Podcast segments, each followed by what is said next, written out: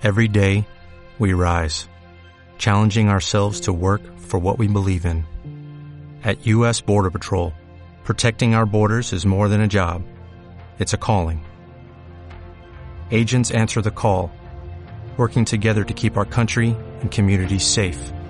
If you're ready for a new mission, join U.S. Border Patrol and go beyond. Learn more at cbp.gov/careers.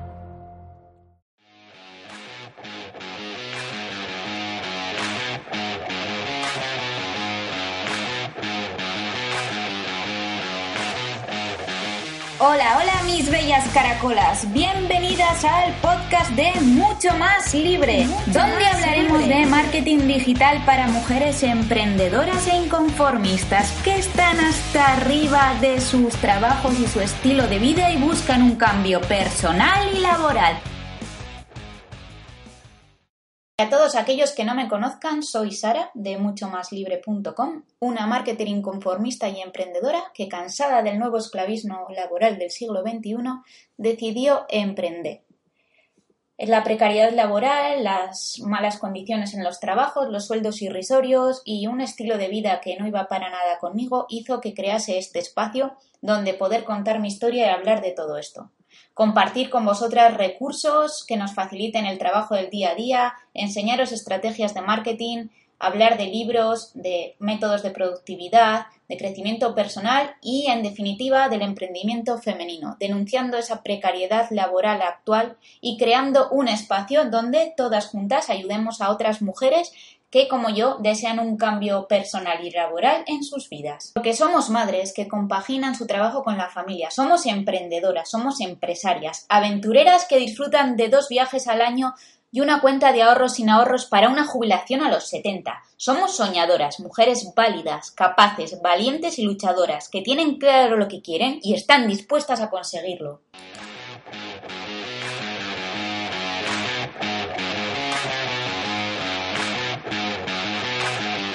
Muy buenos días a todas y bienvenidas al episodio número 3 de este podcast. Hoy hablaremos de un proceso que a muchas nos trae muchas dudas y dolores de cabeza, sobre todo cuando comenzamos. Las primeras veces, como dicen, nunca se sabe aprendiendo y bueno, ¿cómo hacer un contrato con un cliente? Y sobre todo, eh, decir no a los clientes garrapata. ¿Por qué? Porque los clientes garrapata son malos. Fuera, bichos, caca. ¿Qué son los clientes garrapatas? Son aquellos individuos o personas que no valoran ni respetan nuestro trabajo y que en definitiva no compensa trabajar con ellos, porque nos hacen perder más tiempo y dinero del que vamos a llegar a ganar. Así que lo mejor es saber identificarlos y educadamente rechazarlos. Seguro que ese tiempo lo invertimos mejor en otras cosas, en otros proyectos que nos traen más beneficios y muchísimos menos dolores de cabeza. Antes lo que voy a hacer es contaros la historia de mi primer impago y dejarla con el culo al aire por parte de un cliente al que llamaremos Ambrosio para no tener que decir su nombre real. Y es que cuando yo empecé todo esto, eh, gestionando mis propios clientes, tuve mi primer impago con Ambrosio de nada más y nada menos que 1.600 ricos euros. Cuando yo era presidente, eso no pasaba. Por suerte, un año después, he ganado el juicio y he conseguido recuperar el dinero. Aún así, es verdad que perdí muchísimas horas, muchísimo tiempo que tiré a la basura y sobre todo mucho dinero en su momento. Y no quiero que esto os pase a vosotras. Con lo que cuesta que te den el carnet de tonto y el de bombero lo regalan. ¿Y qué hago cuando veo a un cliente garrapata? ¡Qué miedo! Vale, no necesitas un spray de pimienta, no necesitas saber artes marciales, no necesitas la capa de invisibilidad de Harry Potter. Lo único que tienes que hacer es hacer la croqueta y marcharte lo más rápido posible. O, si lo prefieres, y no es una situación en la que puedas hacerlo, simplemente di no, nine, nies, jamás. Muy liado, es que tengo que bañar a mi tortuga. Mm, lo siento, pero tengo que ir a llevarle tabaco a mi madre que está en la cárcel. Eh, perdona, pero mm, esta tarde tengo cita porque tengo que ayudar a hacer un recogido a mi abuela. Ya sabes, el tema de la y esas cosas, la mujer no llega. Lo que quieras, si no sabes decir no, te inventas lo que te dé la gana, pero que te quede muy claro que tienes que huir, huir, huir, decir no, no a los clientes garrapatas. De esta terrorífica historia vamos a sacar tres notas mentales. Uno, no te fíes de nadie. De absolutamente nadie, porque yo este cliente eh, me llegó, me vino, porque un amigo mío muy cercano lo conocía y le había hecho un trabajo que nada tiene que ver con marketing digital. Y llegué a pensar que eh, al conocer, al tener un conocido y al haber pagado a este ese servicio que nada tenía que ver con el mío, a mí también me iba a pagar. Error. Punto número dos. Las apariencias engañan. Y esto es así. Este cliente era mucho más grande y me había contratado el top de todos los servicios, la página web, el SEO, las redes sociales. Y por eso llegué a, pensar que era una persona que no iba a dar problemas con los pagos. Por respeto no voy a decir a qué se dedicaba, pero es un sector que, en el que se gana muchísimo dinero. Y también me, dejé cegar por esto, digámoslo así. No tiene por qué. Puedes tener un cliente mucho más. He tenido clientes más pequeños que eh, incluso me han dicho que no, que no podían ese mes hacer ese pago les he dejado pagarlos en, cuotas más pequeñas sin ningún tipo de interés, nada, pero es gente mucho más humilde que realmente ha pagado y realmente honrada. Punto número 3. Siempre, siempre, siempre tienes que tener el 50% por adelantado. Antes de darle ni siquiera la tecla Enter, tú ya tienes que haber tenido tu dinero en tu cuenta bancaria. Dicho esto, eh, os voy a contar qué es lo que pasó exactamente para que no cometáis los mismos errores que yo. Después de hablar con el cliente y realizar el, presupuesto, el cual aprobó, envié un viernes la factura, como siempre hago, con un, con un contrato donde detallo todas las cláusulas, de qué pestañas van a hacerse para la web, en, qué tiempos, mi nombre, el nombre del cliente, la firma mm, el 50% del depósito por adelantado y el otro 50% al acabar la web. Y esto tiene que firmarse y quedarse una copia. Mm, yo me quedo una copia y el cliente se queda otra. Vale, hasta ahí todo bien. El presupuesto estaba aceptado. Muy importante eh, dejar registro de todo. Yo me di cuenta de que este cliente, cuando yo le mandaba un email, siempre me contestaba por WhatsApp. Me pareció algo raro, pero bueno, mm, supuse que ahora mismo igual para las personas mucho más rápido y sencillo comunicarse por, por, WhatsApp, pero es algo que me extrañó. Y luego os voy a hacer un apunte de que este, este señor eh, hacía esto con premeditación para, para, intentar engañarme, porque se creía que esto no servía, las conversaciones con WhatsApp no servían en un juicio y sí que sirven. Bueno, seguimos con el lío. Eh, viernes me llama Ambrosio y me dice que, que arranque ya, que ya ha visto la, factura, que me hace ya el ingreso y que yo arranque. Bueno, eh, yo no tenía todavía el dinero en mi cuenta, pero eh, tampoco soy una cagaprisas ni y tenía por qué eh, pensar mal, mal, de nadie. Era un viernes, aunque se me haga en el momento, hasta el lunes, martes igual no llegaba, depende del banco, yo mm, paré todo lo demás y empecé a trabajar con él porque le corría mucha urgencia, ya que, bueno, había contratado un banner en una en un periódico de local y necesitaba tener, poder poner ahí la página web y que estuviera visible. Entonces, como digo, como era un cliente que me había contratado muchísimas cosas, había tenido problemas anteriormente, llevaba seis meses sin web y le corría tanta urgencia, yo me lo puse como prioritario, con lo cual nada más colgar el teléfono empecé el trabajo. lunes, martes, miércoles, jueves y estamos otra vez a viernes y no había una peseta en mi banco. ¿Sorpresa? No. Aquí realmente está el problema de comenzar un trabajo sin haber percibido un dinero por adelantado y es que tú le das todo el poder a la otra persona. Lo que pasó en mi caso es que cuando me reuní con, con este cliente para mostrarle el trabajo que había hecho hasta el momento, que aprobase y que habláramos de, por qué no había llegado ese dinero, lo que él me dijo fue que eh, yo continuara trabajando, que me iba a pagar cuando finalizara esto no era lo que habíamos acordado y cuando eh, se lo hice saber y así se lo, se lo comenté, me dijo que, ahora solo me quedaba continuar trabajando porque si no, no iba a cobrar nada. Y es aquí donde yo me doy cuenta del error que he cometido y de que, eh, este cliente ha tomado una posición eh, no de liderazgo, sino de, digamos, de aprovechar, aprovechar esa situación para decir, tú ya me has empezado un trabajo y ahora tienes que finalizarlo para percibir el 100% de tu dinero. Porque si no lo finalizas, no vas a cobrar. Entonces, durante todo ese proceso, él vio en mí que yo había pasado, había permitido cruzar una línea y durante todo el proceso de trabajo que duró dos meses, seguí cruzando esas líneas. ¿Cómo? Como él veía que tenía la sartén por el mango, cada vez que yo finalizaba algo y me reunía con él para eh, recibir ese dinero y finalizar el, servicio, él me pedía más cambios porque no estaba satisfecho y más y más y más y más cambios. Entonces, al final acabé trabajando el doble, perdiendo un montón de, tiempo y sobre todo de dinero, porque cuando me planté y le dije que la web ya estaba terminada y no iba a realizar más cambios hasta que percibiera el 100%, lo que hizo fue decirme que le entregase la web y que me pagaba entonces el 50%. Y ya al mes siguiente me pagaba el otro 50%. O sea, lo que este cliente quería era, tú me has hecho todo el trabajo, me has hecho todos los cambios, no te voy a pagar esos cambios que son extras, te voy a pagar el dinero inicial y me voy a aprovechar de ti teniendo más diseños y muchísimos más cambios y cuando yo la tenga en mi poder, esa página web, te voy a pagar solo el 50% y luego tú ya esperas recibir el otro 50%. ¿Cómo voy a confiar yo en una persona que me ha hecho esto en que me va a pagar nada? Obviamente fue en ese momento en el que yo paralicé absolutamente todo, me quedé guardada mi página web sin pasársela a él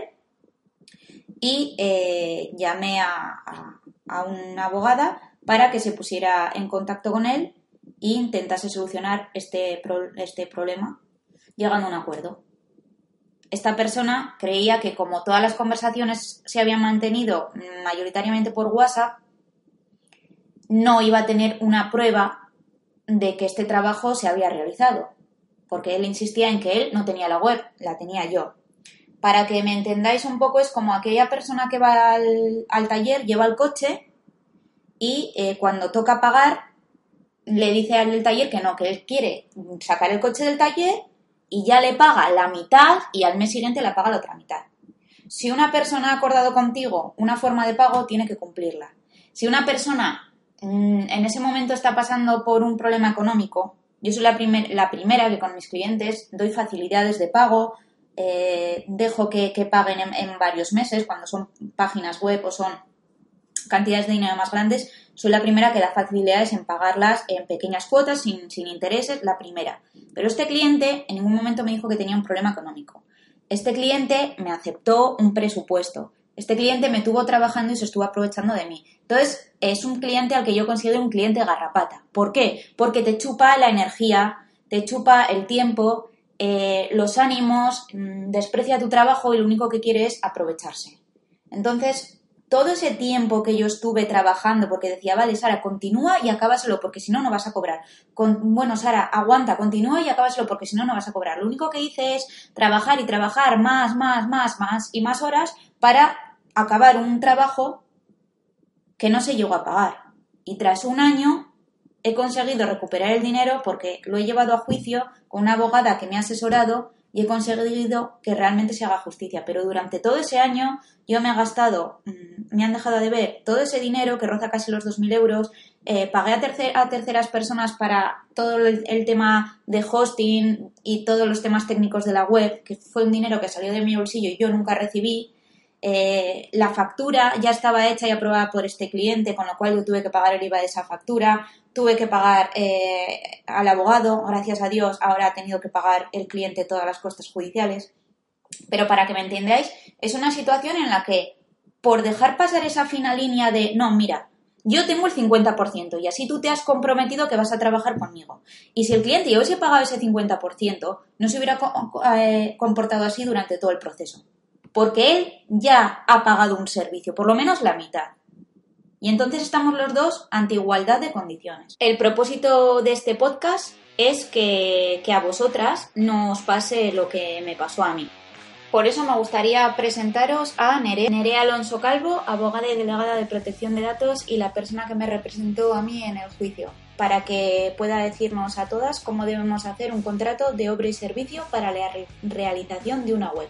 Y así Nerea puede aconsejarnos sobre las vías legales a las que podemos acudir cuando un cliente no nos paga.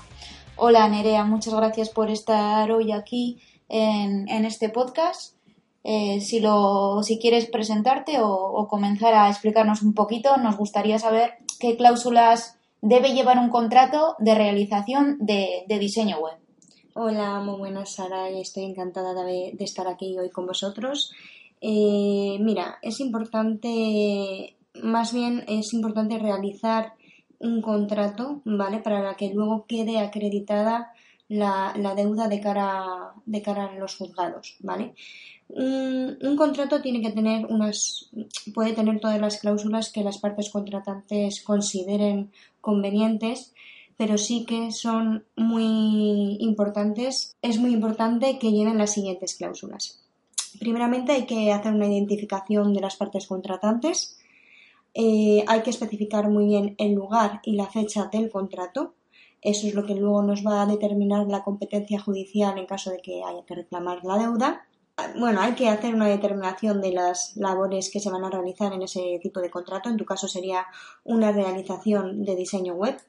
O sea, por, por lo que nos estás diciendo, lo que tenemos que poner es especificar muy bien la fecha, porque si no ponemos una fecha, el contrato puede haber sido eh, a posterior o podemos, podemos haberlo, puede ser un contrato en el que nos ubica en el tiempo y el lugar donde estamos y eh, las especificaciones, o sea, qué vamos a realizar para ese cliente y hasta, hasta dónde llega nuestro trabajo, ¿no? Eso quieres decir. Exactamente, el lugar es importante especificarlo para saber cuál es la competencia judicial y la fecha es muy importante determinar cuál es el inicio del contrato para luego, en el caso de que se haya establecido el plazo del contrato, saber cuándo se considera terminado ese contrato de servicio. ¿vale?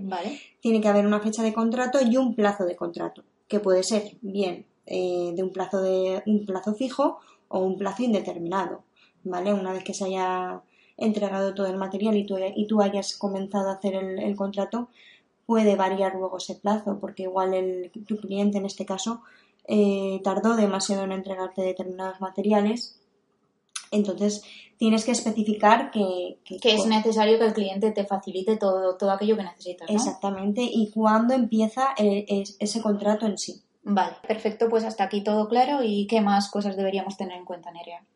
Luego, por otra parte, en tu caso, en, tu caso de realizar eh, páginas web, es muy importante especificar con la, otra parte el número de cambios eh, que esa web va, a estar incluida en ese precio que, que se especifique y eh, saber qué remuneración se acuerda, indicando la forma y el periodo de pago.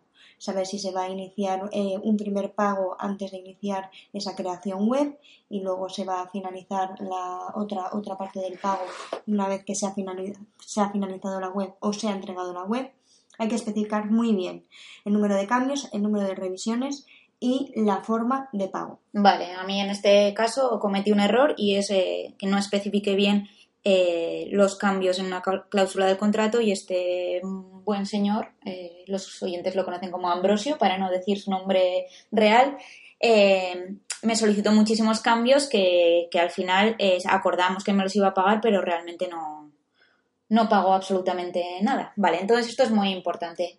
¿Qué más? Luego es importante que haya una cláusula de, para, de resolución del contrato y por otro lado habría dos cláusulas más, una cláusula de confidencialidad y otra cláusula de protección de datos. Vale, ¿y qué quiere decir una cláusula de resolución del contrato?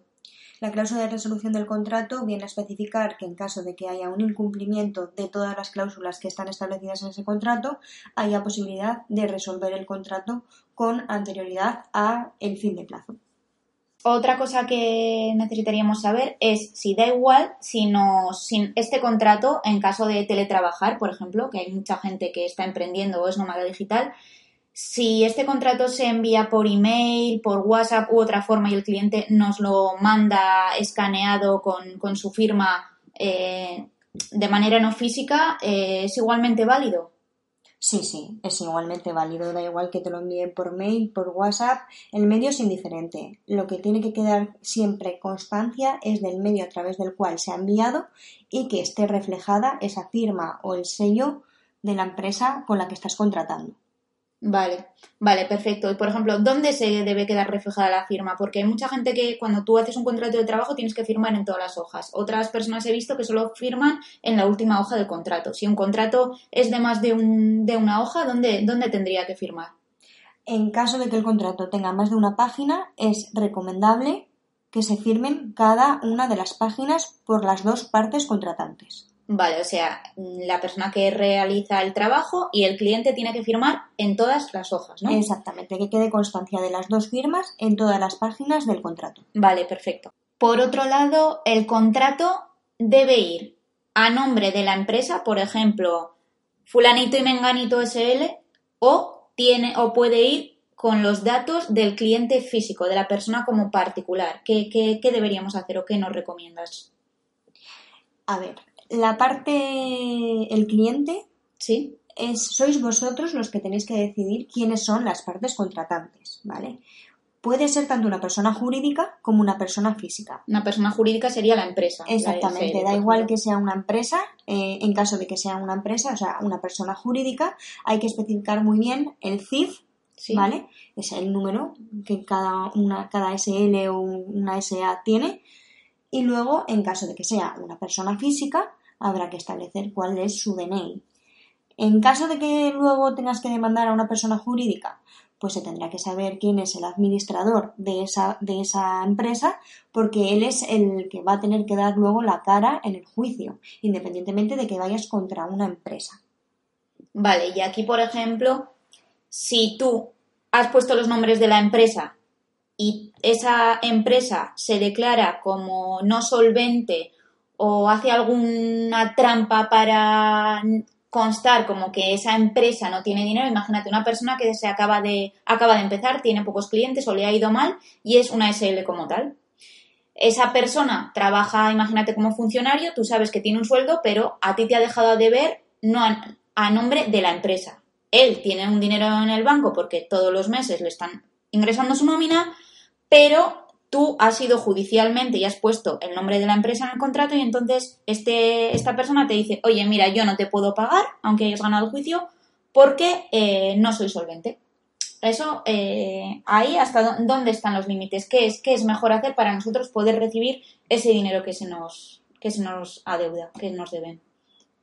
A ver, siempre hay un riesgo eh, en el caso de ir contra las empresas de que esta empresa sea considerada luego insolvente, o sea, que no tenga ningún tipo de, de posibilidad de averiguación de bienes y no tenga nada. En, en ese caso es muy complicado eh, poder recuperar el dinero. Eh, siempre puedes luego derivar cierta responsabilidad contra el administrador, pero sería un segundo procedimiento más costoso Más dinero, más tiempo. Vale. mucho más largo, pero también es verdad que hay personas físicas que son igualmente insolventes. Eh, lo que sí que tienes que saber es con qué, con quién estás eh, firmando ese contrato y en el caso de que tengas pocas garantías de que haya solvencia, eh, establecer una forma de pago más garantista, de que tú puedas iniciar el trabajo con bastante parte del dinero ya cobrado. De ahí lo de la importancia de tener el 50% por adelantado. Exactamente. En caso de que veas pocas garantías de poder cobrar, es importante que tú eh, tengas la batuta y consideres que te tengan que pagar por adelantado cierta cantidad para que luego puedas perder el, el mínimo coste. Vale. Y ahora, para que las, eh, todos los oyentes sepan, si por ejemplo eh, no nos paga un cliente, ya hemos hecho el contrato, se lo hemos, mm, bueno, indistintamente le hemos hecho a nombre de empresa, con el, con el CIF o con el, con el NIF, que es el, el- el Documento Nacional de Identidad. Si el cliente no nos paga, como me pasó a mí, ¿qué medidas legales podemos tomar?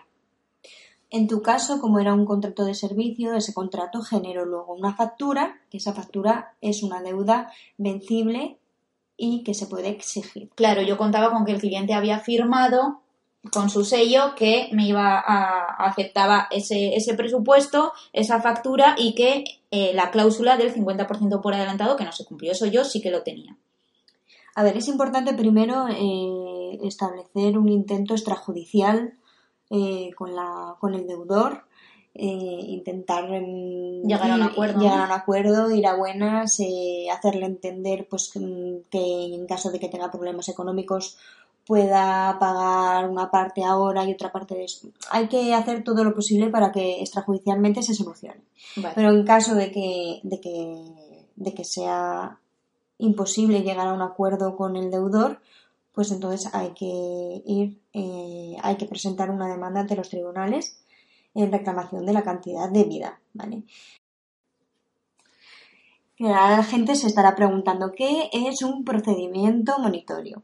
Bueno, el procedimiento monitorio es uno de los de las maneras eh, más utilizadas eh, en el ámbito civil para poder recuperar una deuda dineraria. ¿vale? Eh, cuando se genera una factura, esa deuda es dineraria. Entonces, ¿qué es lo que se hace? Eh, hay que saber muy bien la, la deuda, el- la deuda, en la, la- la cuantía de la deuda, ¿vale? En el caso de que sean menos de 2.000 euros, se puede iniciar este procedimiento sin abogado y sin procurador. No es totalmente recomendable eh, hacerlo sin abogado y sin procurador, pero eh, a nivel de coste es, eh, está ahí la opción se, se tendría que ir al decanato de, de los juzgados de tu comunidad, eh, solicitar un borrador de procedimiento monitorio y simplemente habría que rellenar los datos de ese borrador que te dan y presentarlo ahí mismo. ¿Qué es lo que, cómo funciona el procedimiento monitorio? Una vez que tú has interpuesto este escrito, el, juzgado lo que va a hacer es eh, asignarte un- una instancia, asignarte un juez que va, que va a llevar el tema y dar plazo al deudor para que te pague. Vale. Una vez que se, le- que se ha dado este plazo, pueden pasar dos cosas. Eh, que el deudor no conteste, ¿vale? O que sí que conteste y se oponga al procedimiento monitorio que tú estás iniciando, ¿vale? Se puede oponer pues porque dice que, que es mentira lo que dices o que ya te ha pagado, cualquier cosa. Vale, la cosa es que se opone y sigue sin querer pagar. Entonces, ¿qué podemos hacer?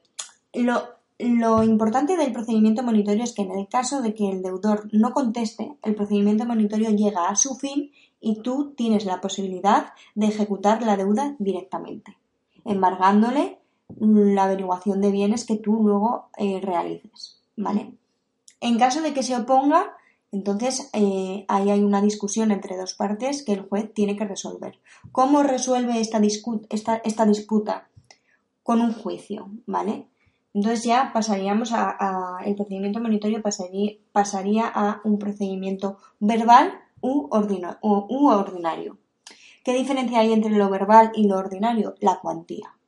¿Vale? Cuando son menos de 6.000 euros, siempre va a ser un procedimiento verbal. Va a ser un juicio rápido, un juicio verbal, donde el juez escuchará a las partes, eh, hará una serie de preguntas y luego resolverá quién es el que lleva la razón.